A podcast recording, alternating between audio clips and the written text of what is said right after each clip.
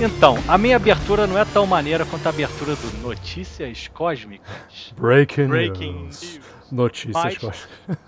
Fala aí, galera, beleza? Eu sou o Vigia Maurício, estou aqui hoje com o... Vigia Areal, sejam muito bem-vindos ao nosso fabuloso, mágico, fantástico canal de Marvel Crisis Protocol. É um youtuber nato. Vê que eu tenho que forçar bastante para sair essa voz, né? Meu irmão, mas então, hoje a gente tá no nosso terceiro capítulo aqui, que pela mágica da informática está sendo gravado depois do quarto capítulo. Mas a gente vai falar hoje sobre uma coisa que a galera tem perguntado muito, que são as paradas mais básicas do jogo, né? Como que se começa a jogar? Como é que a gente inicia uma partida?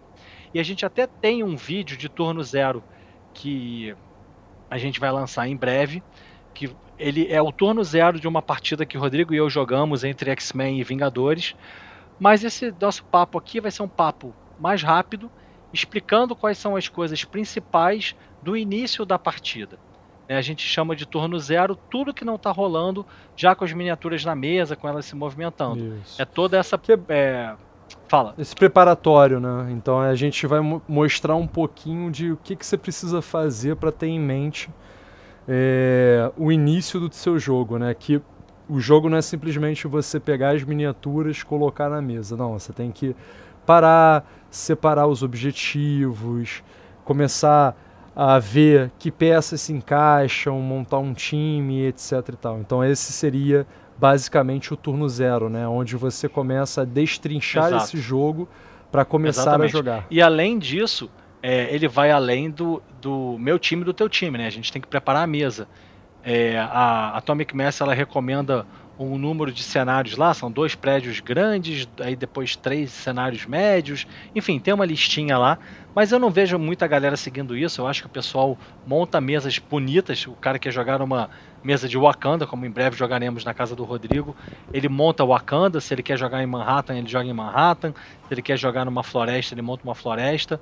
Eu acho que o bacana do Marvel é isso, né? A gente montar a mesa como a gente quer, porque ela parada ficar bonita, imersiva, e a partir daí a gente conseguir jogar.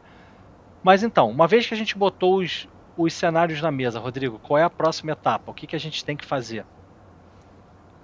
Então, a próxima etapa é a gente dar uma olhada para as crises, né? Que são as cartas de objetivo. A gente vai separar cada um de nós, né? Eu e o meu adversário. 3 Secure e 3 Extract.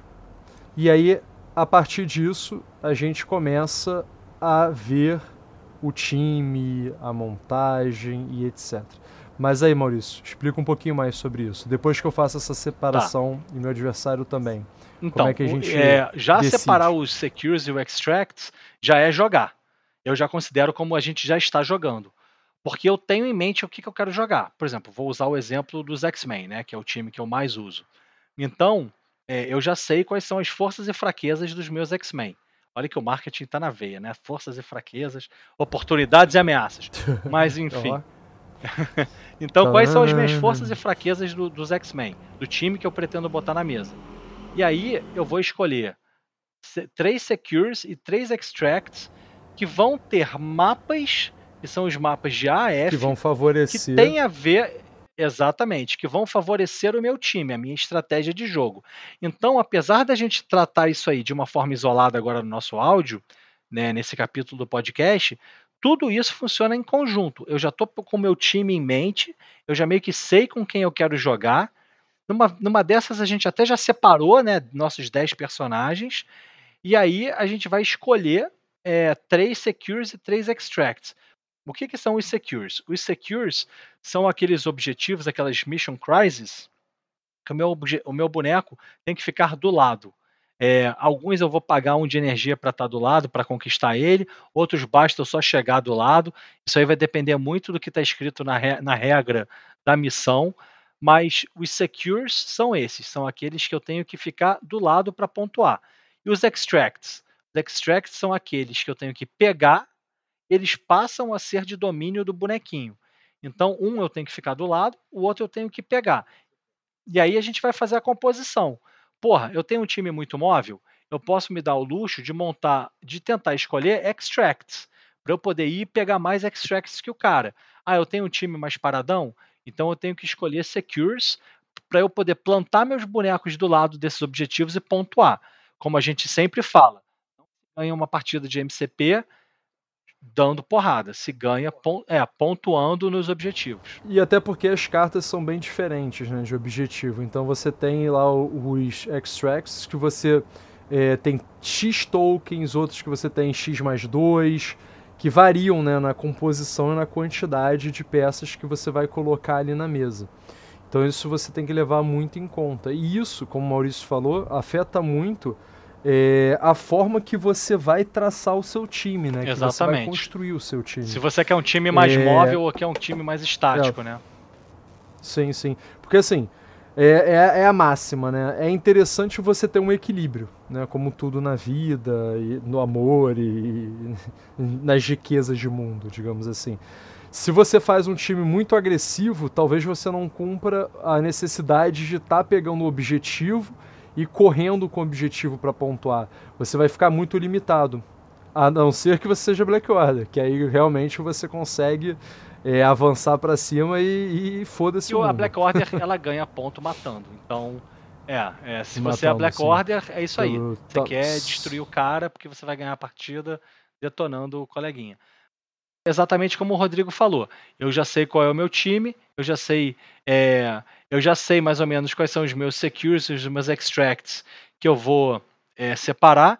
O secure e o extract ele tem uma pontuação, um threat level, então isso eu também vou levar em consideração. Pô, eu quero jogar com personagens mais parrudos, eu vou escolher um threat mais alto. Eu posso fazer um swarm, cara, threat mais alto também, mas eu quero jogar com uma galera mais fraca, porque eu sei que, por exemplo, a Black Order é muito cara, então eu vou escolher um threat level 14. Que possa minar a formação daquela equipe. Exatamente. Pode ferrar um pouco o time do meu adversário. Então, isso aí entra muito na estratégia. Não somente nos objetivos que estão na mesa, mas quais threats você está botando em jogo.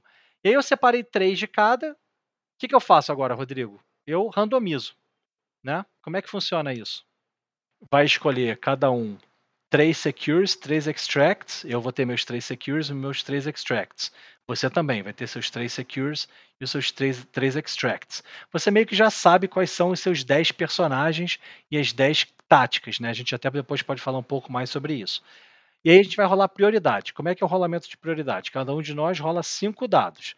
Quem tirar mais críticos, wilds e hits tem a prioridade. Se empatar, o desempate é por quem tirou mais crítico, depois mais wild, depois mais hit.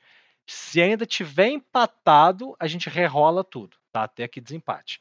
Imagina, meu irmão, toda hora ficar empatando, ia ser foda, hein? Mas aí, beleza. Aí digamos que você tenha ganho, Rodrigo. O que você vai fazer agora que você tem prioridade? Então, agora que eu tenho a prioridade, eu vou escolher um dos meus decks, né? Ou o deck de Secure ou o deck de Extraction. Eu vou embaralhar ele e vou comprar uma carta. E aí o outro player vai fazer isso com o outro baralho que não foi escolhido, né? O outro baralho, eu digo, as outras 3 cartas dele. E aí a gente forma a crise, tanto com um Extraction quanto com um Secure. E aí construiu a missão. Então você teve prioridade, você escolheu, você tem um super móvel, você quer jogar com Extract. Aí você foi lá, escolheu o deck de Extract, embaralhou e puxou randomicamente uma carta. Eu fiquei com o Secure, eu fui lá e puxei randomicamente uma outra carta. A gente revela as cartas, a gente já sabe quais são. Isso. E aí é o seguinte, aí quem perdeu a prioridade escolhe o threat level da partida. Então você teve a vantagem de escolher qual que era melhor para você, né? Se o seu time joga melhor com Secures ou Extracts, e eu vou escolher agora a pontuação. Isso aí já começa a quebrar muito do que existia antes, que o jogo era muito baseado no turno zero. Agora a gente já está mais randômico. Então, você foi lá, você escolheu o Extract, né? Eu saquei Secure.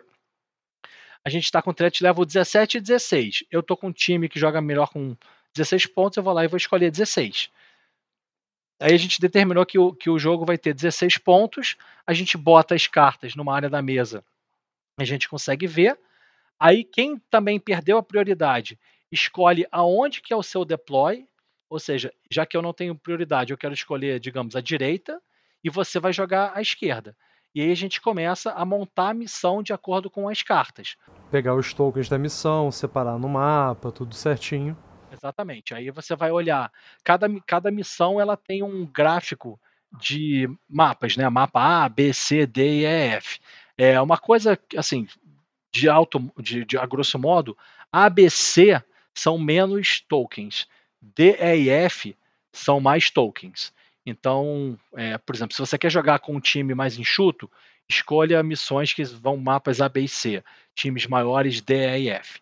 Aí a gente vai lá, como você falou, a gente vai botar os tokens, lembrando que para interagir com o token, a gente tem que estar a 1 de distância dele, e às vezes você é obrigado a gastar 1 de energia. Exatamente. Isso. Mas aí é sempre importante ler na regra da carta. A gente vai botar os tokens, montamos a mesa, eu tenho lá ao meu lado, a gente vai começar a fazer o deploy. Como é que é o deploy?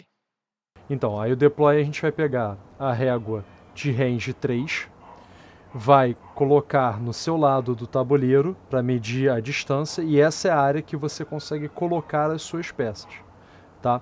E aí, até uma dicazinha assim, interessante que eu descobri com o Maurício há pouco tempo, é que você consegue colocar a sua peça não necessariamente dentro da régua de 3. Se a sua peça estiver à frente da régua de 3, encostando na base da régua, na base da miniatura, desculpa, você está na área legal, ou seja, você consegue ganhar um pouco de distância com isso. E aí isso já abre uma vantagem interessante para se você for avançar, pegar um objetivo. Exatamente, etc. Porque dentro do Marvel, se você está tocando a régua, você está dentro do alcance da régua. Então você pode estar tocando a borda do 3, que você estará dentro de 3. Aí é isso. Inclusive serve também para ataques e etc. Se a régua estiver encostando, já tá valendo. O Gavião Arqueiro se fudeu naquela do Hulk, hein? Ele achou que estava tão perto... Achou errado. Porra, achou. Você achou errado, otário. Beleza, aí a gente botou lá as réguas de 3. A gente começa a fazer o deploy. Começa agora com o jogador que tem prioridade. Então você vai botar o seu primeiro boneco. Eu boto. Você bota, eu boto. Parará, parará, parará. Até todo mundo ter terminado. Isso aí. De ter posto os seus bonecos. E todos colocarem. Aí quem tem prioridade começa jogando, né? Mesmo. E aí tem as rodadas que você começa com a Power Phase, aí depois é Activation Phase, aí depois vem a como é que é? Solution Phase? Cleanup Phase. Cleanup Phase. Cleanup Phase, né? Que é onde geralmente se resolvem alguns efeitos, você calcula, você ganha pontuação, tem algumas crises que você ganha também na Power Phase, então isso tem que ficar muito ligado. Por isso que o Maurício citou, que é legal vocês sempre deixarem as cartas próximas, né, num lugar onde você consiga ver e acompanhar o que é o objetivo. Porque é muito importante seguir, né? A gente que tá jogando com muita regularidade, né, cara? A gente não sabe todas as regras. É bom você ter essa carta do lado para consultar, para ter certeza que você tá pontuando na hora certa. Exatamente. Mas aí acho que depois a gente pode fazer um outro podcast sobre Power Phase, Activation e a Cleanup. Mas então, vamos falar um pouquinho agora desse turno zero, né, cara? A gente tinha citado de que quando a gente escolhe as crises, a gente escolhe também o time. O que passa pela tua cabeça, Rodrigo, quando você... Ok, você já... Como é que você faz? Você escolhe o time primeiro, depois as táticas, depois as crises. Como é que é o teu processo de construção? Fala pra mim.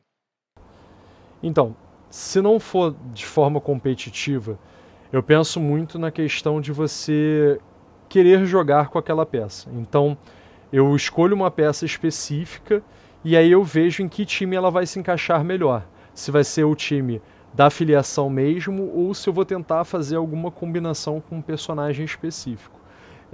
Lembrando que, assim, existem times que possui uma variedade boa de threats das peças. Então você consegue, no seu elenco, né, no seu roster, você consegue colocar peças de pontuações variadas que vão suprir a necessidade de um threat talvez baixo ou de um threat alto da missão. E aí a partir disso eu começo a elaborar meu time, eu começo a pensar, pô, que nem o Inumanos, né? A primeira peça que eu escolho no Inumanos é o Black Bolt, porque é o líder.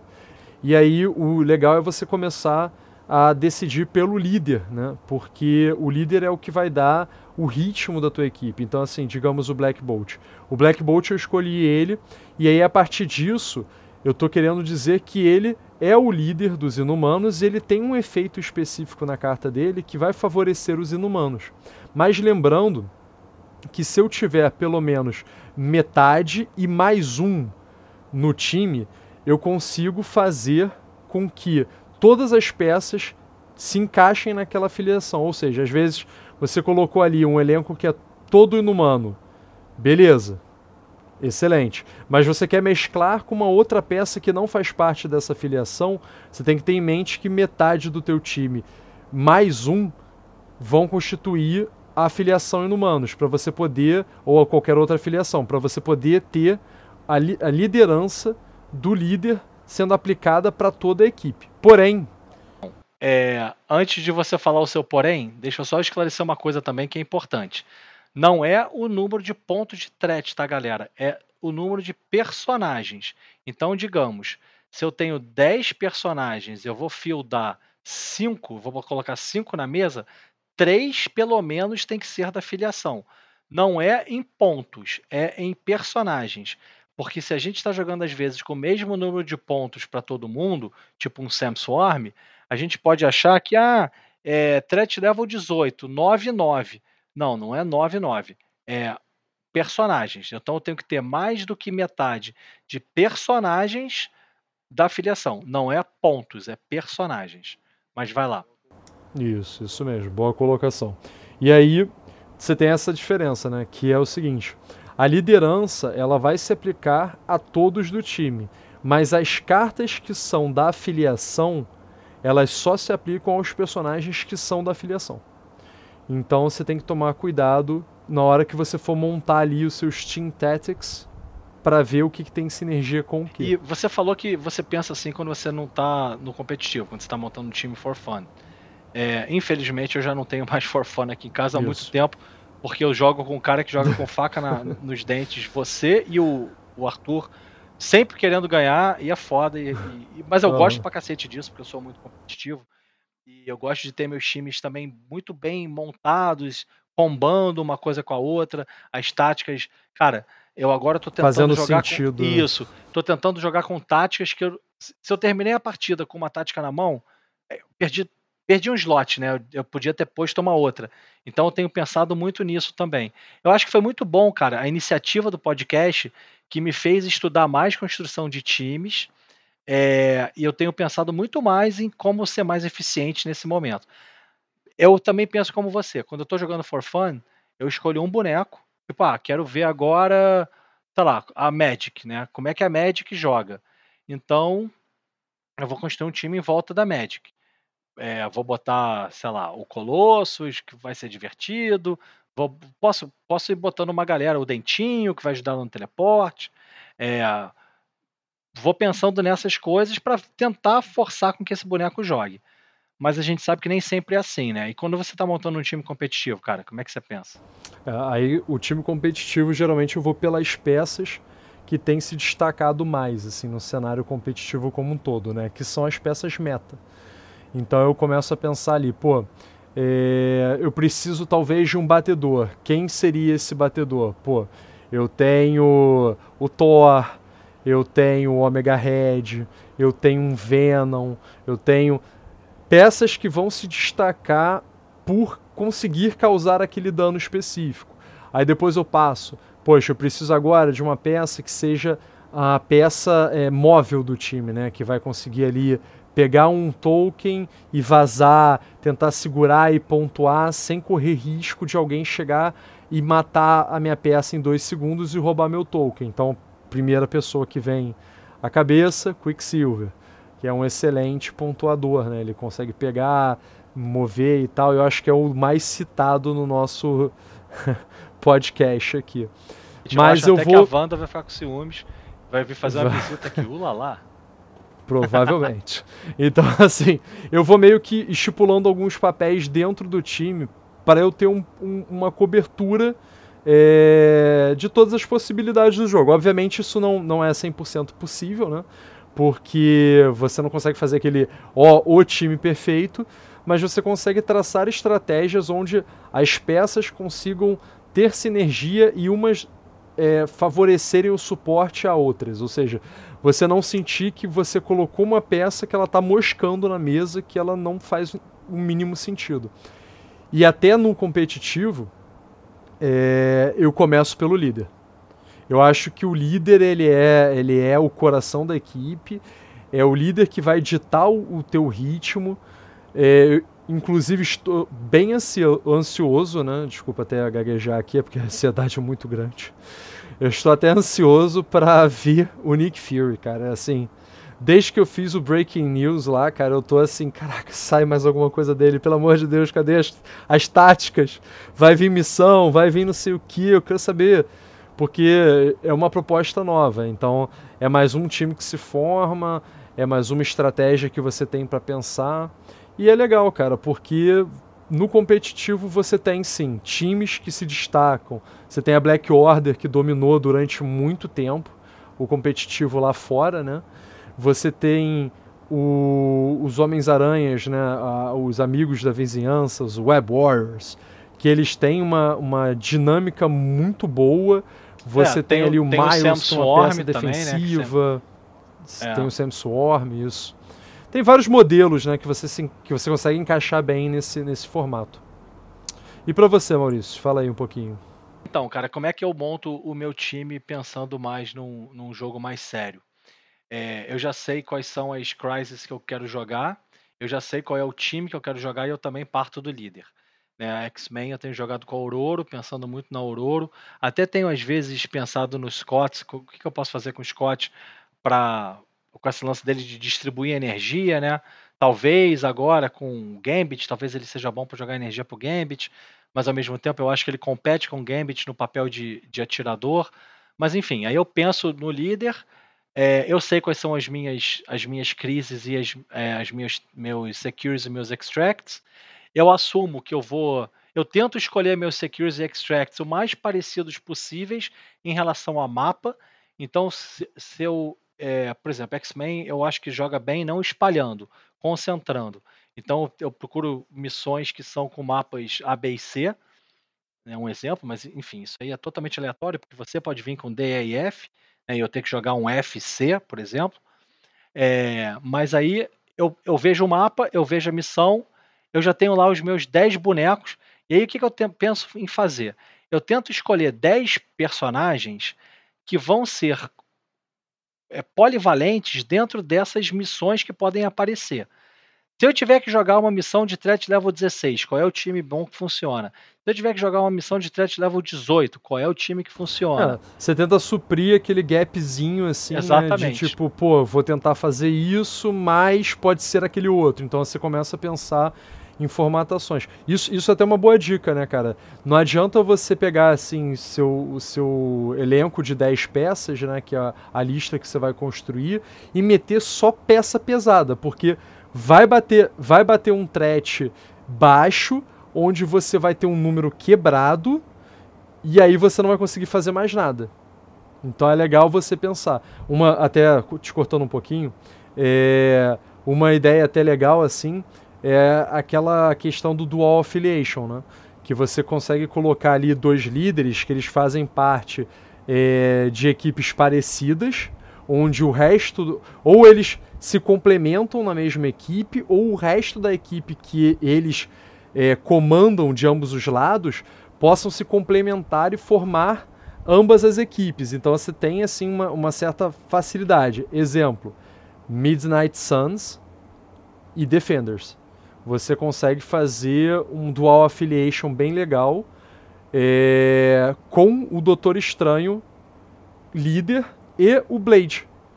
Você encaixa ali os dois, são 2 peças que são fortes, e essas 2 equipes elas têm peças que são threat 3, threat 4, 5, então vão se complementando. Então, em cima disso aí também, por exemplo, eu poderia pegar X-Men e X-Force. Né? Excelente. E X-Force, porque eles compartilham muita gente, né? Dente de Sabre, Wolverine, Deadpool, poderia fazer um duo affiliation com o Cable e a Ororo, sendo dois líderes aí. E numa dessas, o Cable, porra, se eu vejo que você tá com, sei lá, um Hulkbuster, eu tô sentindo, puto, o cara pode trazer um Hulkbuster, o cara pode trazer um Dormammu, alguém com muita vida, um Hulk, eu posso meter um cara de Incinerate, porque, pô, o que eu vou ter de... Por que o Incinerate?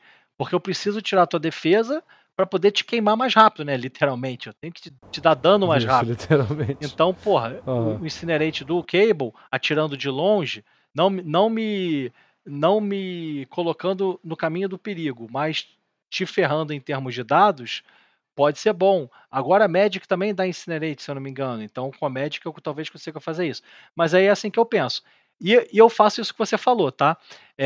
Por exemplo, eu posso ter aí fera, pontuadores, tá? Eu penso sempre assim, meus tanques, meus líderes, meus pontuadores e os meus DPS, tá? Quem seriam os meus pontuadores num time hipotético de X-Men? Eu posso botar Deadpool, eu posso botar... Se bem que Deadpool pode ser tanque também, por causa da regeneração. Ele pode ser um off-tank, né? Mas então eu posso botar assim, como pontuadores. Eu posso botar o Toad, custo 2, e a Mutante. Eu posso botar o Quicksilver, custo 3, movimenta longo. Eu posso botar o Fera, que é base grande e anda médio, mas que pontua também. E se eu quiser ir fora, eu posso meter um Dentinho, eu posso botar um Homem-Aranha, mas enfim, mantendo a temática Mutante. São 3 personagens, de repente uma Domino, como uma pontuadora de Secure e não Extract, a Domino defende muito bem, ou um Colossus, que é um tank, mas que pode defender, mas aí eu penso no papel de pontuadores, eu separo lá 3 ou 4, de repente 3, né, porque a lista só tem 10, eu vou ter 1 ou 2 líderes, já fiz 5 personagens, falta mais 5, aí eu começo a pensar em personagens que podem atrapalhar a sua capacidade de pontuar. Quem são esses personagens? Podem ser personagens de controle, como a Wanda, com No More Mutants, ou podem ser até aquele cara que tem... Até a Shuri, né? Aquele cara da Black Order. Que foi nerfada recentemente. Mas... tem aquela carta... o Ebony Maw, que é muito forte também. Então, assim, personagens de disrupção, né? De controle. Aí, no caso dos X-Men, eu posso ter Jean Grey, eu posso ter a Cassandra, se eu quiser trazer ela pro time, eu posso ter até a Magic, a Magic faz Scarlet, um pouco disso. A Scarlet Witch, a Magic, exatamente, ela também faz um pouco de disrupção. A gente pode considerar disrupção também personagens que empurram, por isso que Spider-Friends, Web Warriors, na verdade, né, é muito forte, porque eles manipulam as peças na mesa, eles podem, você está pontuando, ele te joga para longe. Então, quando a gente vê o Web Warriors ganhando, não é porque eles batem forte, mas é porque eles estão manipulando as tuas peças. A gente até falou hoje de analogia de carta de Magic. O Web Warriors é um deck azul de Magic. É um deck de controle. É um time de controle. Não é um time de porrada. Não é a Black Order.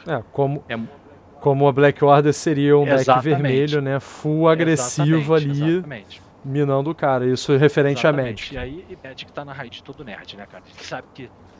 com certeza. A gente nasceu do Magic e do Magic a gente vai. Jogo maldito, sucumbir, né, cara?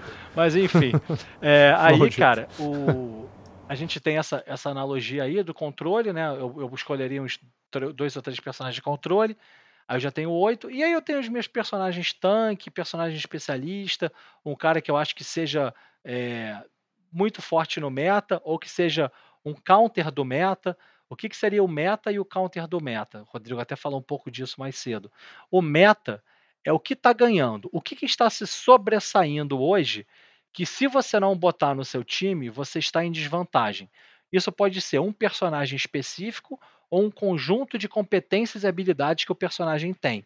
Então, se a gente sabe que nesse momento o meta é dominado, digamos, por regeneração, é bom jogar com Wolverine e Dente de Sabre. Isso é até uma pegadinha, né? Podia ser um podcast de 1º de abril. Mas, mas porra, nunca será. Nunca será. Mas é um exemplo de meta. Se o meta for um meta de regeneração, X-23... E aí, Rodrigo, pensa nisso. X-23, Deadpool, Sabretooth, Wolverine, todos têm regeneração, cara. pode... Já tem uma carta que é para todos, pode, né, apontar para um futuro meta. Um meta de regeneração. Tem até uma galera falando que há uma possibilidade também de... Eu acho um pouco remoto, assim. Mas de ter uma equipe chamada The Wolverines. Que é o que eles brincam que seria a Weapon X. Que é o time do Wolverine. O Wolverine viria um Wolverine novo como líder. Porque a galera deseja tanto um Wolverine novo como líder, cara. A galera deseja tanto, na verdade, um Wolverine que funcione, que esse delírio coletivo aí surgiu. Mas aí, com isso eu tenho meus 10 bonecos, e aí tem um outro componente, que são as táticas. Então, eu já falei como eu escolho os meus 10, você já falou como você escolhe seus 10. Como é que você escolhe suas 10 táticas? Eu pego todas as cartas, jogo pro alto, e aí o que caiu na mesa... é o que vai ficar, entendeu? Aí depois eu vou, meio que distribuindo de novo, assim, na mesa. Você joga pra cima e o que você pega com o pé tá valendo. Eu pego... Isso aí, com o olho, assim, dá uma olhada, assim, no ar, entendeu? Não, então, o que eu faço? Cara, isso é uma boa pergunta, e eu acho que é a maior dúvida que todo mundo vai ter, né, cara? Porque... como todo, entre aspas, deck building, que esse jogo acaba sendo um hand building, né? Que você precisa montar ali tua mão para tentar dar uma vantagem em certas situações. Cara, é difícil você saber o que é fundamental de ter numa partida que você não sabe nem qual a missão que vai sair. Só que tem algumas cartas que você, dependendo das filiações que você tira, que você escolhe... Mas é por isso que a gente escolhe 10, né? Porque como a gente não sabe que aí você tem a variedade, a gente meio que tá escolhendo 10... já se prevenindo, né? Tentando manter ali. Mas aí também, dependendo do teu time, você já tem algumas cartas que são must-have, né? Tipo assim, você vai jogar com Wakanda... Pô, é interessante tu ter o Wakanda Forever, que é uma carta que vai dar free ataque pra todo mundo. Se você tá jogando com Midnight Suns, por incrível que pareça, tem a mesma carta do Wakanda pro Midnight Suns. Exatamente. Então, assim, você também vai colocar ela. Avengers, é legal você ter a carta Avengers Assemble, pra você poder pra Brotherhood. Isso. Mothership pra Black Order e assim por diante. Exatamente. E vai. Então, assim, é legal você pensar, pô, quais cartas dessa daqui vão fazer sentido dentro da minha filiação? E pegar sempre as cartas coringas. Eu gosto de escolher primeiro as cartas coringas porque eu vou ter ali uma facilidade de colocar elas independente da situação, independente do personagem, porque você ainda tem as cartas que são linkadas a personagens específicos.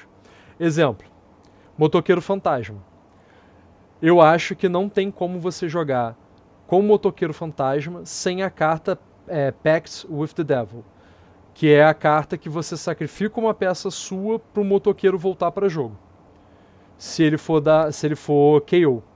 Então, assim, são cartas que fazem sentido você ter. Tem uma carta do Ultron também, que você paga 8 de energia e o Ultron não cai, ele se cura.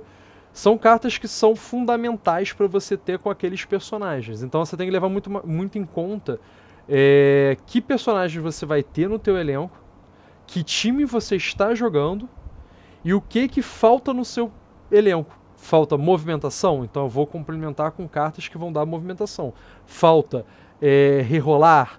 Eu vou botar aí o Matrix Recalibration. Eu vou colocar talvez uma peça que vai me dar isso também, mas eu tenho que pensar exatamente o que essas cartas podem suprir ou melhorar no meu time. E eu parto desse princípio e não só jogar as cartas pro alto. E você, Maurição, o que você faz aí? Cara, eu na verdade faço o seguinte, eu jogo tudo no chão e eu rolo em cima o que grudar no meu corpo suado e peludo. Mas aí o pelo não dá tanta aderência, né? Ele meio que afasta a carta, assim. Aí como é que você faz? Cara, mas isso... Rola um vídeo, rola um vídeo. Você toma banho. Se eu não tiver de banho tomado, o pelo vai grudar. Tu não faz um xadrez assim nos pelos, com buracos de cores diferentes, pra cá tá aí colando assim. Estamos falando de um peludo para um peludo, azuis, né? Então, assim. Azuis e vermelhos. Mas então, cara, o que eu faço? Eu escolho. Tem umas cartas que hoje eu considero cartas muito críticas que a gente tem que ter no jogo. Quando vocês verem o nosso vídeo do turno zero, vocês vão ver Rodrigo e eu escolhendo muito das mesmas cartas. Na verdade, a gente não escolheu as mesmas cartas, porque a gente queria mostrar variedade. Mas tem muitas cartas que a gente considera essenciais, tipo Magic Kit, tipo Recalibration Matrix, tipo Blind Obsession. Então, são cartas que a gente considera que fazem coisas importantes no jogo, que são habilidades que os personagens não têm. O Helios, até que lá do Homem de Ferro, se a gente for botar ele.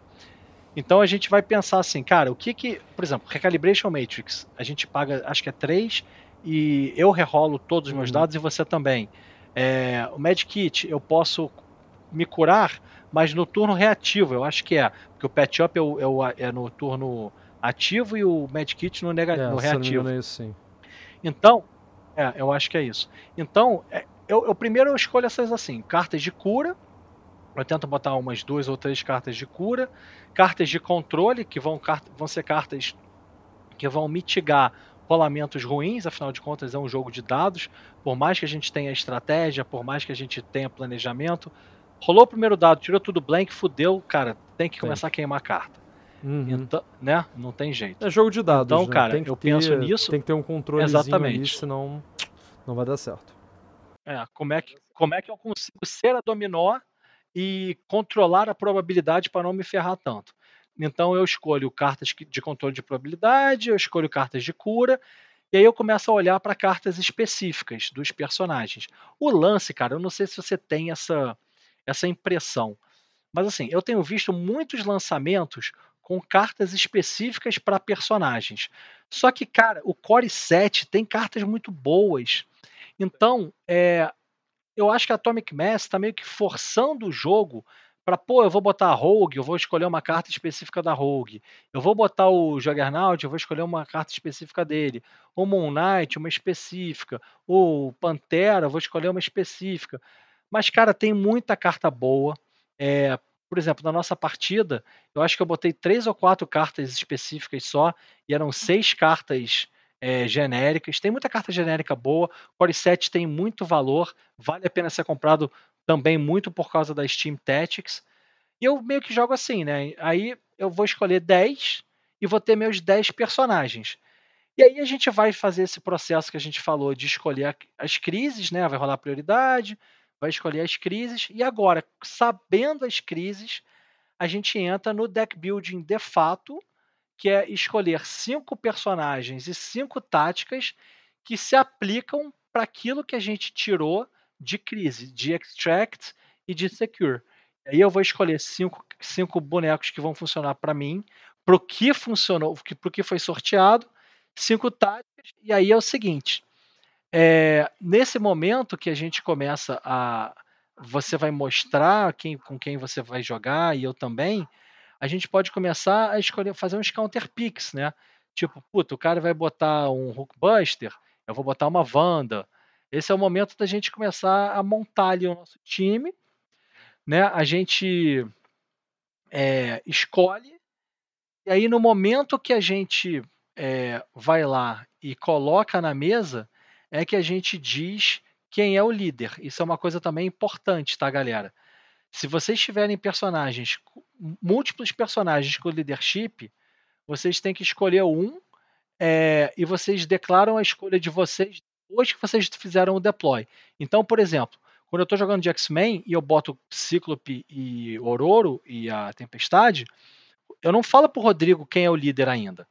Eu só falo para o Rodrigo quem é o líder depois que eu fiz o deploy. E aí a gente parte para jogar. Então...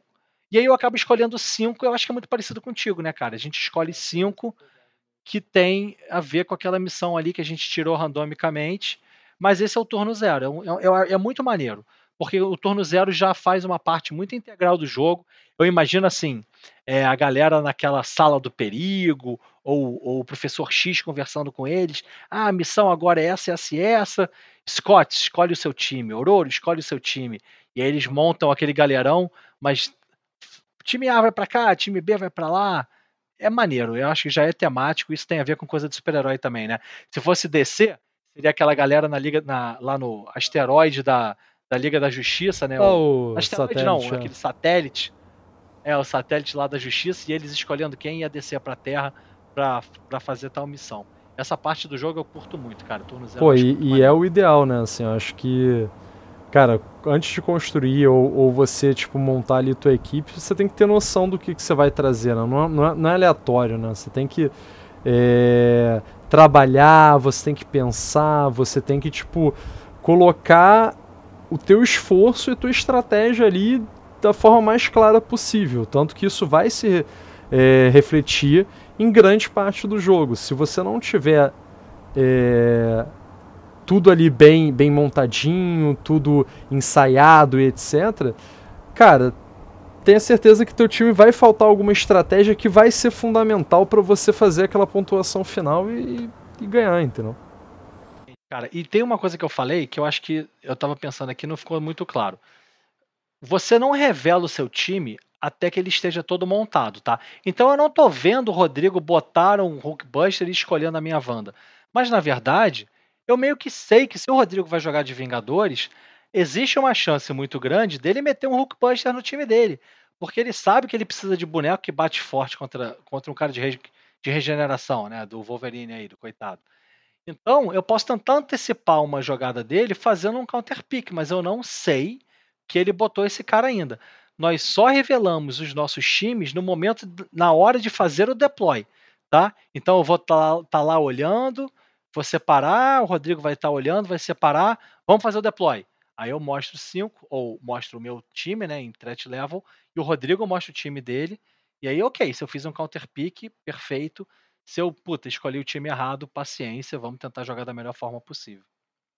É, isso mesmo, então, assim, a gente vai tentando, né, cara, acho que o Marvel Crisis, ele dá essa possibilidade de você estudar os personagens e se familiarizando cada vez mais com a estratégia de cada um, né?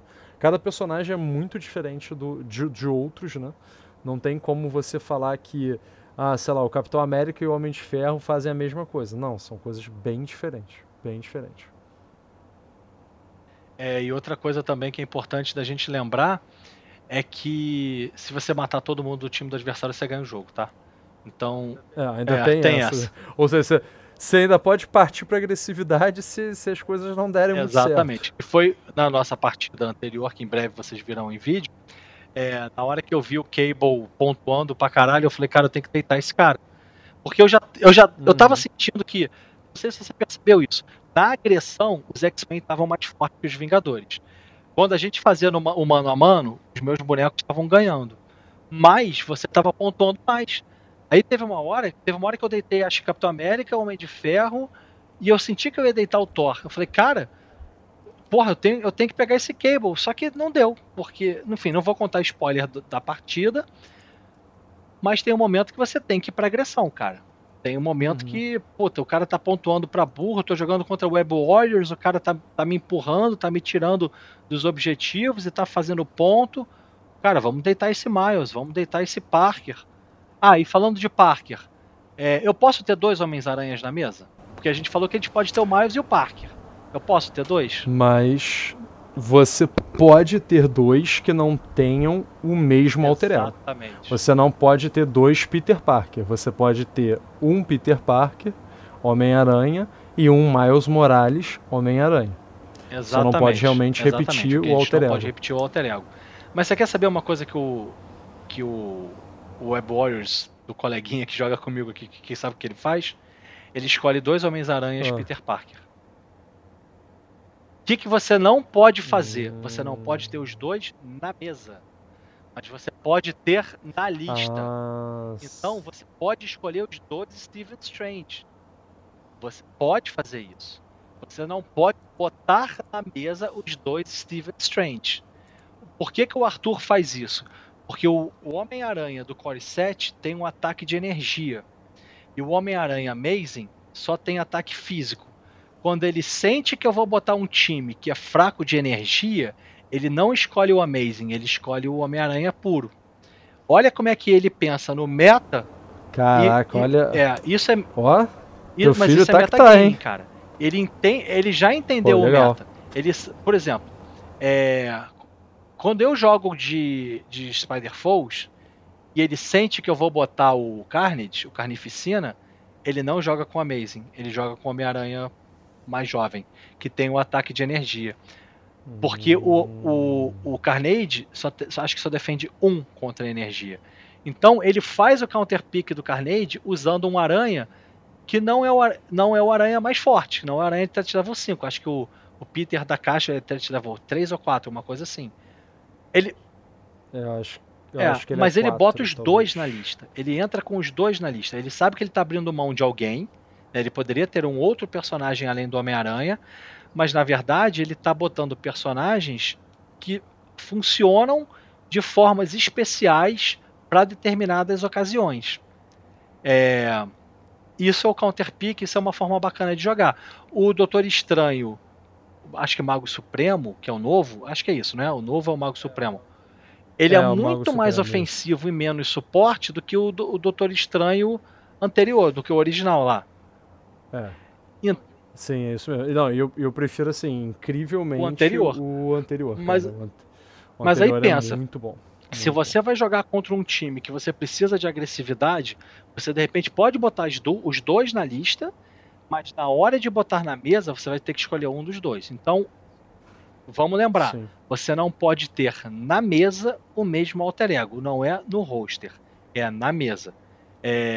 E futuramente nós teremos, com certeza, vários vai ter um Capitão América, né? US Agent. Acho que ele teve uma época que ele virou US Agent. Acho que teve isso. O Buck, por exemplo. Vai ter um Buck. Ele já vestiu o manto que vira US Agent. Com certeza vai ter um Capitão América Buck, um Capitão América, um Buck, um Winter Soldier, né, na verdade. Então, cara, isso é importante da gente entender. Lógico, quando a gente fala de meta, já é um conceito um pouco mais avançado, é um conceito em que você... O metagame é o olhar para o ambiente, o que está ganhando, como que você countera isso, ou como é que você joga melhor.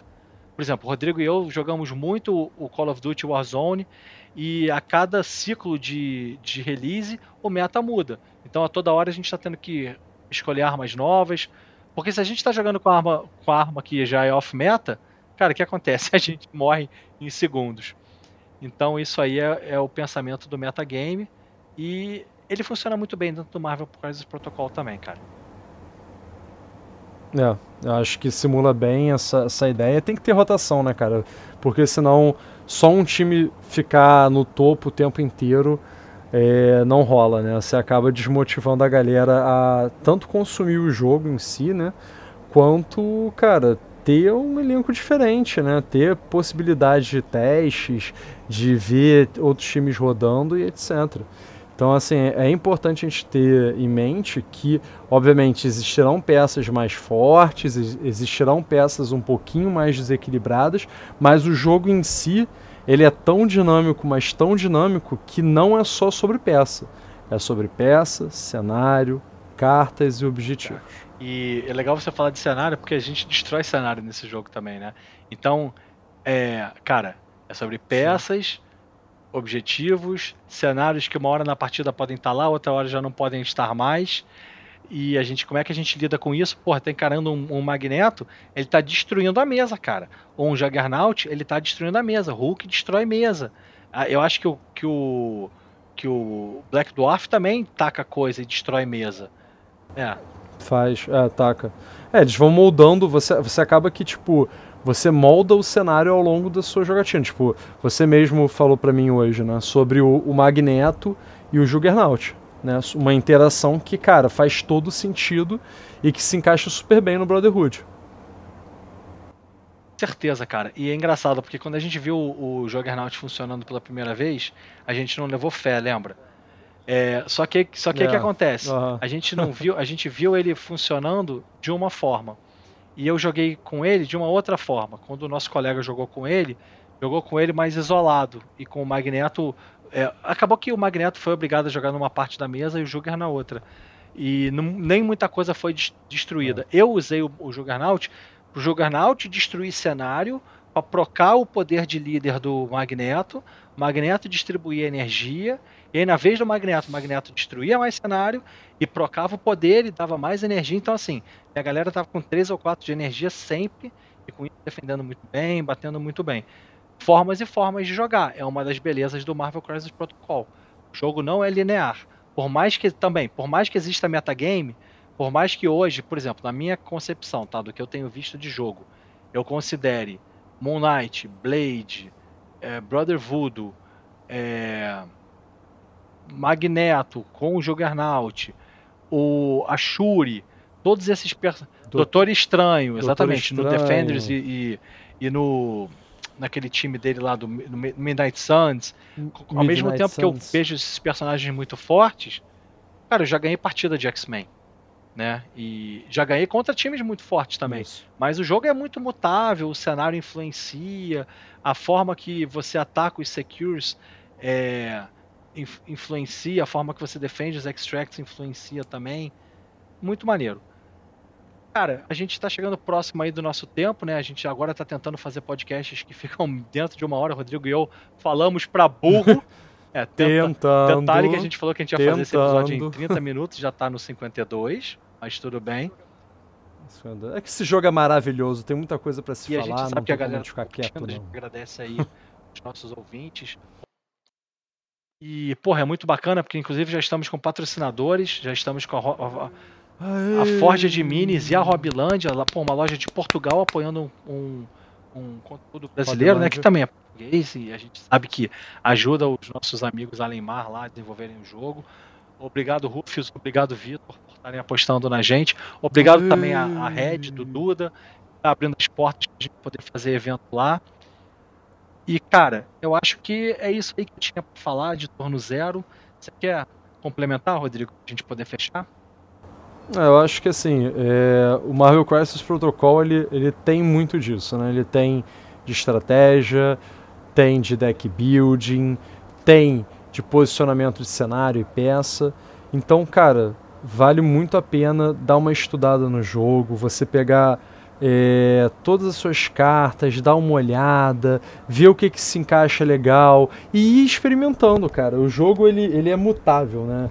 Ele não é aquele jogo que você vai colocar na mesa e que o resultado vai ser obtido através desta fórmula matemática de Pitágoras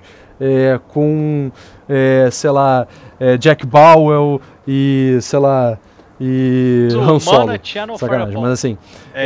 Quando eu comecei a jogar no Magic, essa era a parada. Era mana, exatamente, mana, channel, eu botava supremo. 19 de vida, no channel eu dava uma fireball de 20 de dano, 21 de dano, não lembro, acho que fireball é x mais 1, né?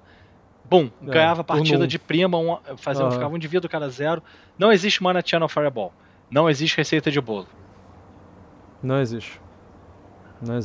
A parada é você experimentar, é você vai se queimar 200 vezes, vai queimar o bolo, vai querer fazer um bolo diferente, vai fazer um bolo místico, um bolo porradeiro, um bolo tático, e é isso, cara. Marvel Crisis mesclado. Isso aí, é por isso que no nosso podcast vocês saberão que a gente vai abrir uma padaria, sacanagem, uma confeitaria, na verdade. Mas é isso aí, galera. Olha, muito obrigado. Novamente queremos agradecer aos patrocinadores, agradecer vocês, agradecer o apoio, os comentários, a força nos nossos outros canais. Lembrando que a gente tem o YouTube, onde tem os vídeos que começaram a sair aí com uma certa frequência. Tem um material bem legal, já gravado na edição aí do Maurício. Vai chegar já já para vocês. A gente tem o nosso Instagram, com memes, com review, com informações de última hora, temos o nosso Facebook e temos o nosso maravilhoso Spotify, onde a gente tem o nosso famoso podcast. Então, acompanha a gente, em todos os canais e fique por dentro desse jogo que, cara, só tem a crescer aqui no nosso cenário nacional. Cara, então assim, agradecendo ao colega que fala que pinta escutando o nosso podcast, é muito bacana, obrigado aí por você dedicar um tempo sagrado teu de pintura e a gente poder te acompanhar aí, você ouvindo as nossas besteiras, e cara, a gente não vai abrir uma padaria, porque... Mas a gente não tá vendendo sonho, Maurício, esse jogo é um sonho. Porra, só isso, meu Deus do céu. Crítico e Wild, cara. Então demorou, cara. Então com isso, Espero que vocês tirem muitos críticos, muitos wilds nas próximas jogatinas. Não tirem caveiras, que são critical failures, que eu acho que é o nome técnico, né, da parada. Mas a gente chama de caveira. É, isso mesmo. A não ser que vocês sejam a feiticeira escarlate, né? Então você pode tirar quantos você quiser. Exato. E como o Arthur aí, que a gente já falou várias vezes, nós somos muito afeiçoados aos nossos familiares e amores, como vocês já perceberam. O Arthur que chama wilds de minhocas, e que vocês tirem muitas minhocas nos seus rolamentos, sejam muito, muito felizes, se cuidem nesse momento de pandemia. A gente cancelou o evento aqui no Rio porque o bicho tá pegando. Vamos ficar saudável, vamos ficar alerta, para que a gente possa no futuro se encontrar, fazer eventos e dar muita risada em cima do nosso jogo favorito. É isso aí, galera, muito obrigado e até a próxima. Até a próxima.